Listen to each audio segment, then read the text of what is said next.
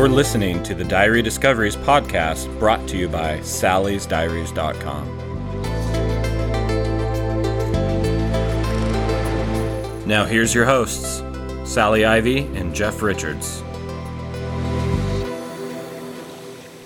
Welcome back to part four of The Shipwreck and the Legendary Passenger. In this episode, we're going to reveal the name of our author.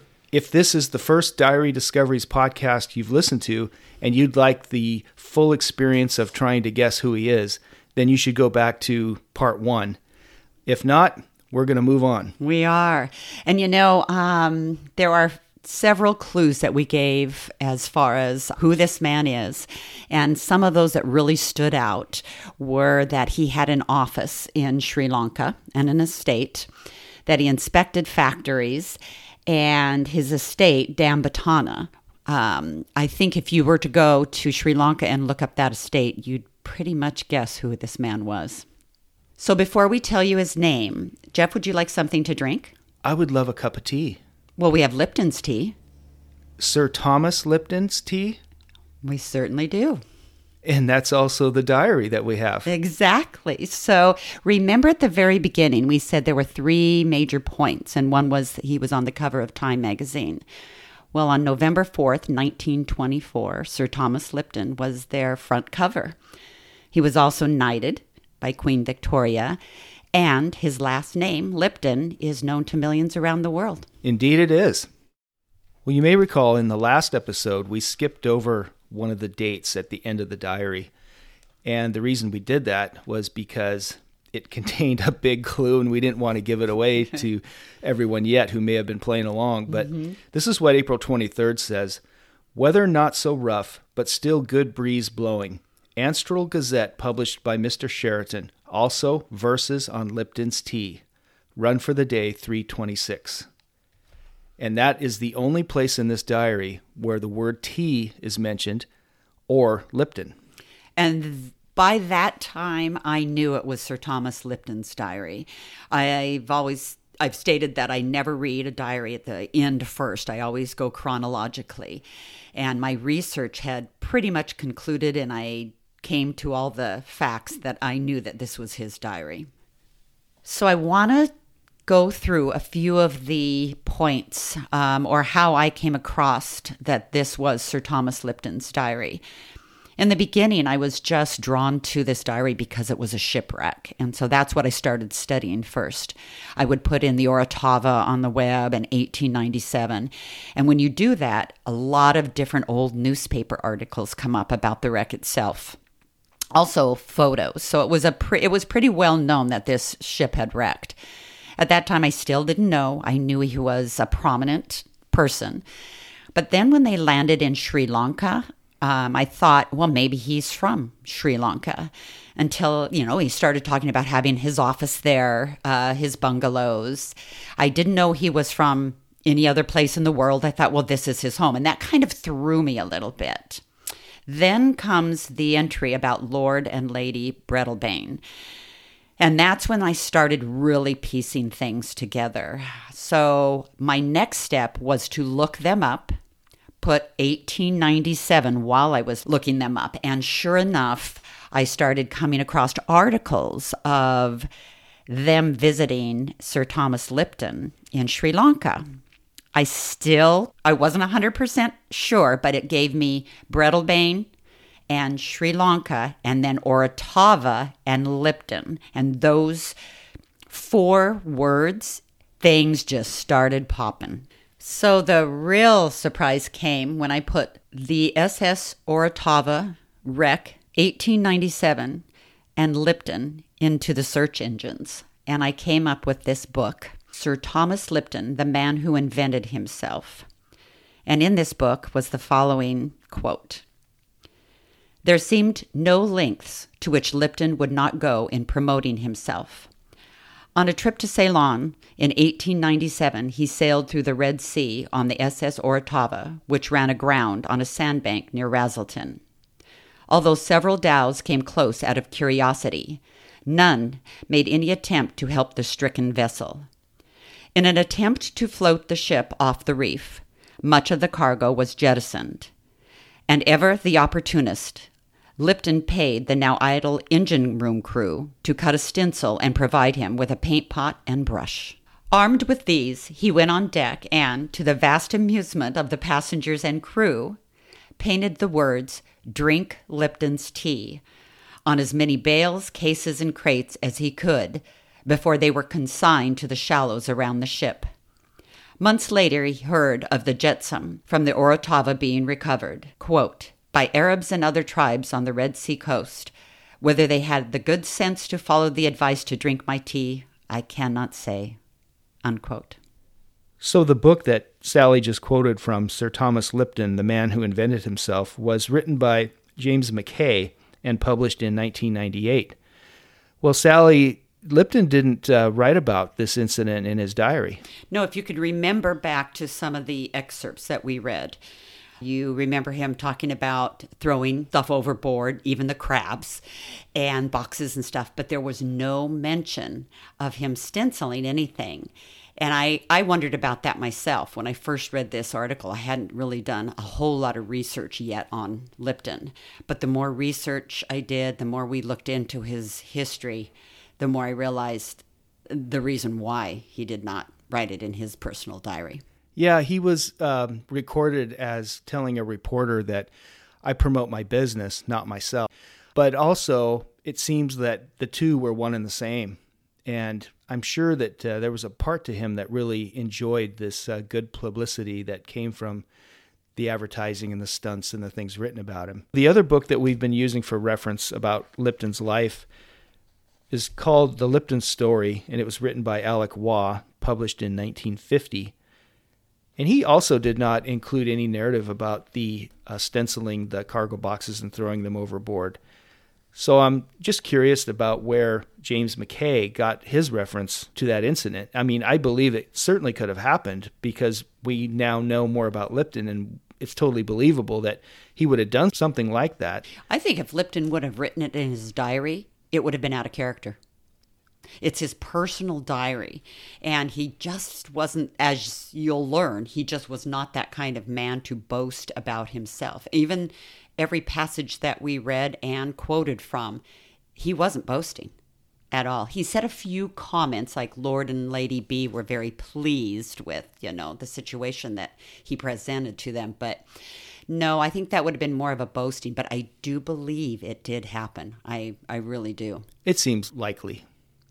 Well, okay, we're going to take a little break and when we come back, we're going to transition into telling you some things about Lipton that we've learned and it the things that we discovered really brought him back to life because all I really knew about him was tea. And that's he was so much more than that. So much more. Yes, starting from his childhood on.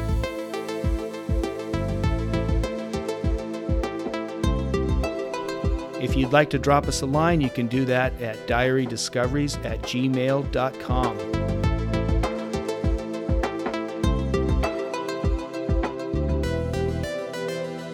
Welcome back, everybody. We've had our Lipton's tea, and now we'll continue on. We'll talk about Thomas Lipton's childhood.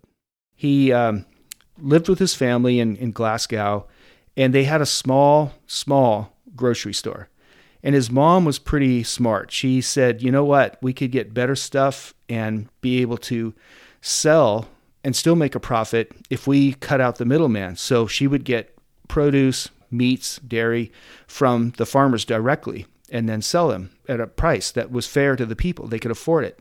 So they always had people in their shop. Lipton loved it as a kid. He loved the activity and he so enjoyed it. It really made him who he was, I think, just that early beginning. I think so too. So he helped out, but then at age 10, he left school because they were making money, but they really weren't doing great. They were just getting by. And he thought he should help his family out financially. So he got a job as a store clerk and went to school at night for a while. While he was doing the clerk jobs in town, he would get to the harbor as often mm-hmm. as he could because it was close by. And he loved the harbor. That was another thing. He liked seeing what was happening down there, the activity, He liked to hear the sailors talk, and I'm sure he heard some choice words. I'm sure he'd spent time on the ships, probably helping them out on the docks and he stuff. did everything he could, but he always like it said in the book that he was there daily down at the harbor. So he gained all that experience, and then when he was 13, he got a job on a ship that went daily between Glasgow and Belfast. And in that experience, you know, he gained a lot of his seamanship mm-hmm. and understanding. He also, when he was a kid, they, him and his buddies had a little yacht club, they called it, where he was the commodore, and they would race their little boats that they made in puddles and stuff like I that. love that. Yeah, he was the commodore. So And you know, that just coincides with what we read in the diary about him having such knowledge about shipping. We had mentioned that's kind of a clue, and that's where it all started, really. Yeah, because we'll tell you later what he was really known for uh, in that regard, as far as his nautical stuff. So then after that, he decides, I'm going to go to America and I'm going to make my fortune. And what age was he? He was 15. 15 years old. And as a mother of four children, I can't imagine my son saying at 15 years old, I'm going to go to America on a ship. with eight bucks in your pocket, Yes. and they didn't know anybody. So he crosses the ocean. He may have had a job as a cabin boy to get there. Uh, we couldn't uh, substantiate that. Once he arrives in New York, it's right at the end of the Civil War. About 1865. Yes, there's a lot of th- stuff going on, but things are winding down as far as the factories for the war effort, and a lot of soldiers are returning home. So jobs were super scarce, and uh, it was very expensive even then. So he found out that there was plenty of opportunity down in the South. So he left and went down there, and he worked in the tobacco fields in Virginia. He worked in the rice fields in South Carolina. He even had a job as a firefighter where he was able to make some pretty good money fighting a fire. But once it was out, you know, he was back at the fields again. Uh, then he went further south. He had a job in New Orleans, maybe doing some sales. All of this stuff that he did gave him an experience and a background. So then he did an unusual thing in that most people that came across from Europe to America never returned back to Europe. And he missed his mom dearly. He had saved up $500 and he had some ideas in his head. He had been exposed to American advertising. He saw things that he'd never seen in Scotland and he decided, I can do some of this. So he returned. He bought his mom a barrel of flour and a rocking chair. And when he arrived back in Scotland, he arrived at a time when everybody was at work. So this is one of the moments where he showed some of his promotional flourish. And he waited until people were returning home. He hired a cab. They strapped the barrel of flour on, the rocking chair up on top and he sat in the back as it drove him down the road where he lived. He was waving to all his friends and everybody that he knew i'm back i'm back. And and they got to see everything. And so it was uh, like he came back as a success. So like i stated earlier he learned about advertising in new york uh, in the big city. It really wasn't a thing in britain. They just didn't do a lot of that. So he had these ideas. He starts working for his parents again in their shop. And he's full of energy. He wants to have another shop. And his parents were kind of like, well, hey, we're doing good.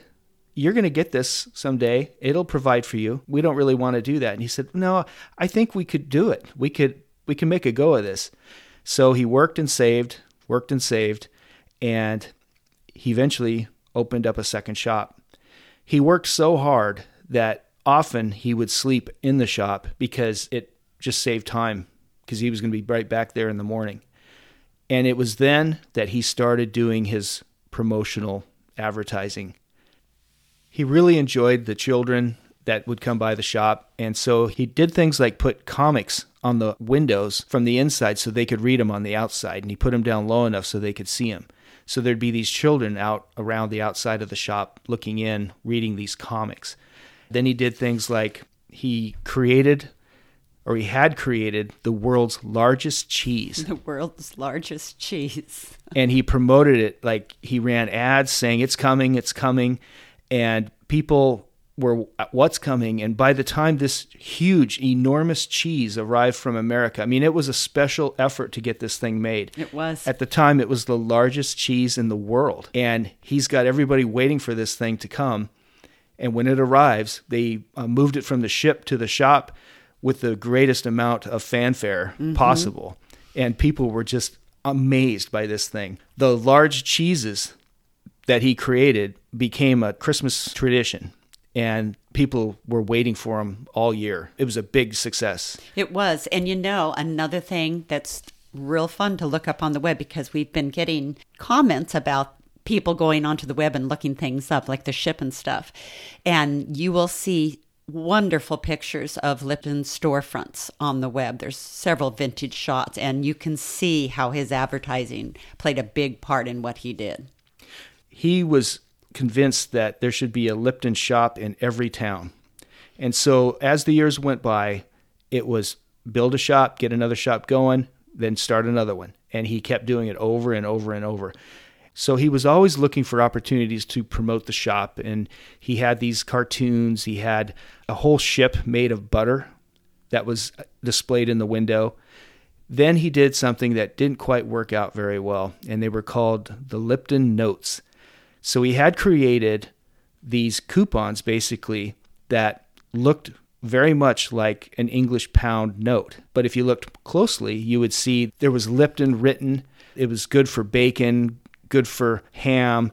Uh, and that's what he sold a lot of in his shops. It was bacons, hams, eggs, dairy products, the cheeses, the butters, things like that. But the Lipton note, big failure. We the, saw some of those too. We yeah, there's looked some, them up. Yeah, you can see some. So what happened was that people started passing them in town because a lot of people couldn't read. And they looked so close to what a real note was, they just did it accidentally sometimes. Thinking it was money. Yes. Mm-hmm. So he got into a little hot water over that one. But when it was explained to him how it was not going well for some of these poor folks, he readily agreed to pull them and not do that again.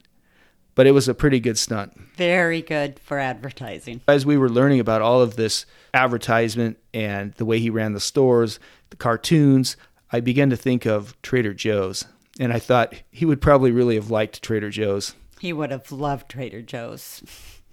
For the next two decades, Lipton worked extremely hard. He built store after store, eventually having nearly 300. He was also traveling back and forth to America to buy stockyards and processing plants in Omaha, Nebraska, and Chicago, Illinois, all in the effort to cut out that middleman. He was doing very well. His business life was fantastic. He loved working. But then in his personal life, he suffered a big loss. So, as we mentioned before, Lipton was very close to his mother, and they had such a great relationship, and he also learned so much from her. So, in 1889, she passed away, and then the following spring, his father passed away.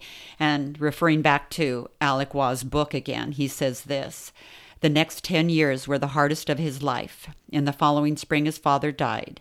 He was now completely on his own. He had nothing to live for but his work, and he worked unsparingly, which shows a lot about this man. It really does. In the summer of 1890, Lipton took his first trip to Ceylon.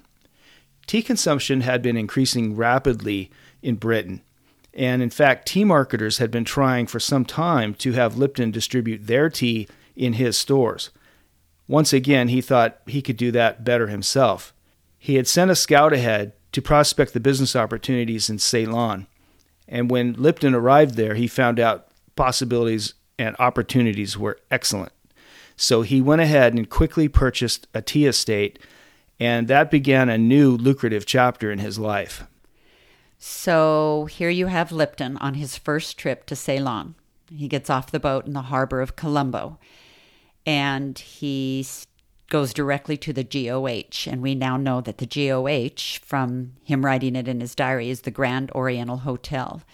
Well, in Alec Waugh's book, he writes Had Lipton any prescience as he drove that morning to the GOH that he was on the brink of a whole reorientation of his life? That once again, that infallible sense of timing which those who are born without it dismiss it as luck was bringing the moment and the man together. The other quote I want to share from this book is His shops had made him a millionaire, his tea made him a multimillionaire. So, to keep things going in the timeline of Thomas Lipton's life, we had uh, spoken earlier about 1897 being this huge year for him. And so now we're going to tell you what happened. Of course, you already know about the trip and the shipwreck, but when he got back to London, it was the Queen's Diamond Jubilee celebrating 60 years of her reign. And there were plans to have a big celebration. There was a letter written to the London Times by the Princess of Wales. Sally's going to read the letter, and this is in the Lipton Story book by Alec Waugh.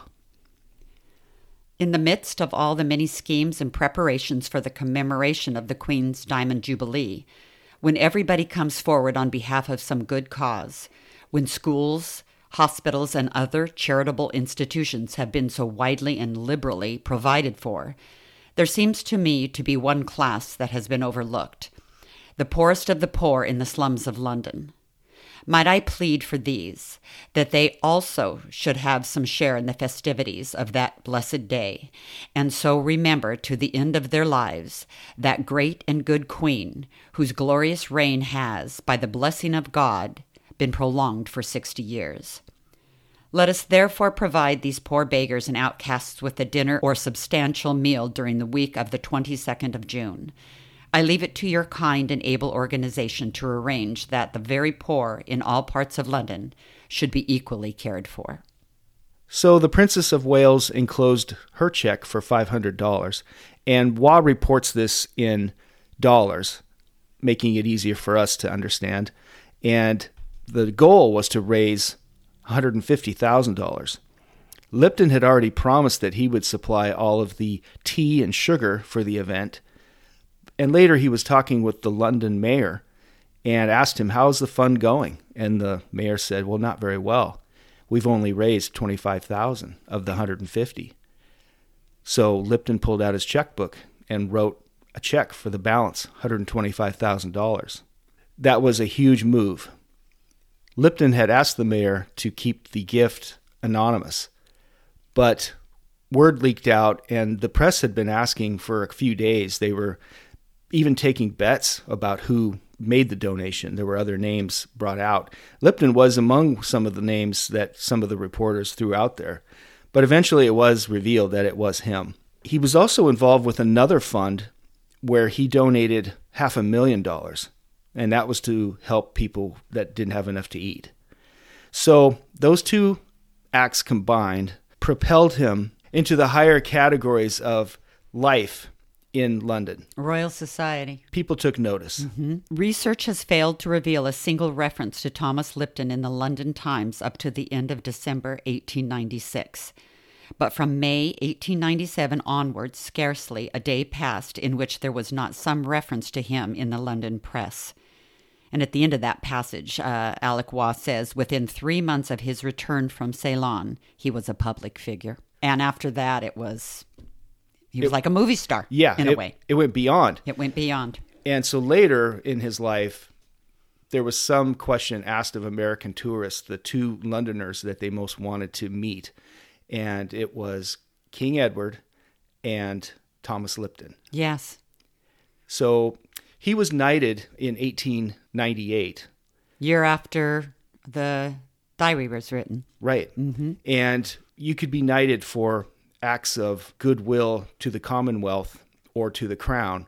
And so he was knighted, of course, for donating all of that money. Again, it propelled him into the upper levels, including a very close friendship with King Edward. Yes, yes, that's right.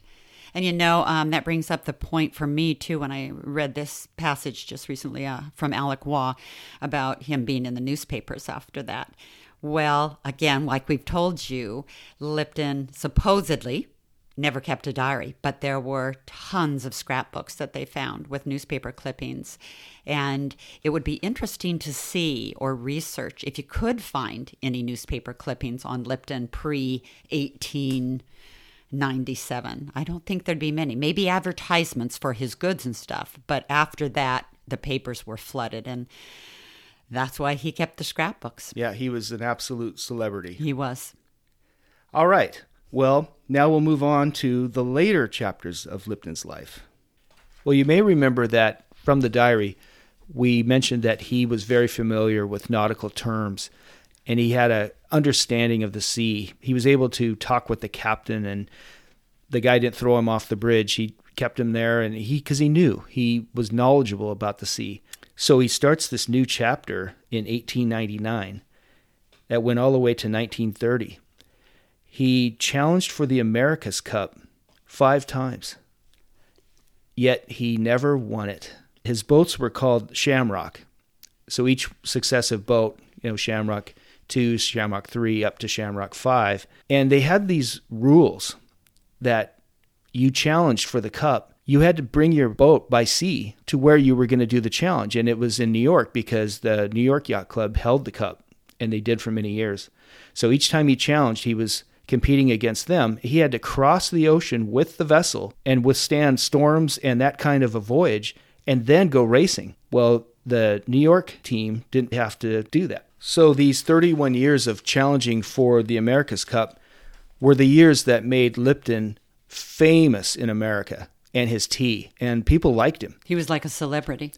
Even though he never won five attempts, he was presented with a $5,000 trophy that was created for him because of his sportsmanship. He was a good guy.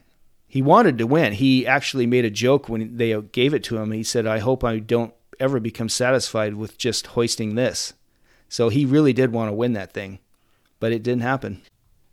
We're going to end this episode talking about Lipton's seat.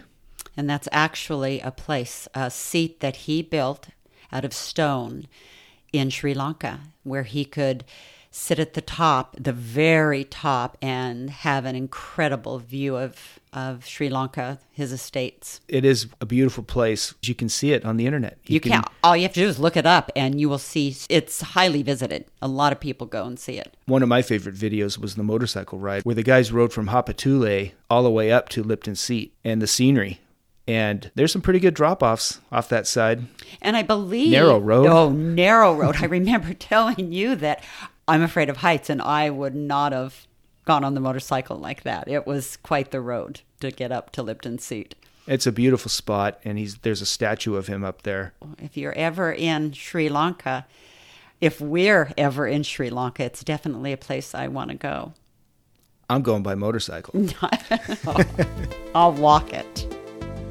Thank you so much for listening. We hope you enjoyed this story as much as we did. Join us again for more diary discoveries. For more information about Sally and her diaries, go to sallysdiaries.com.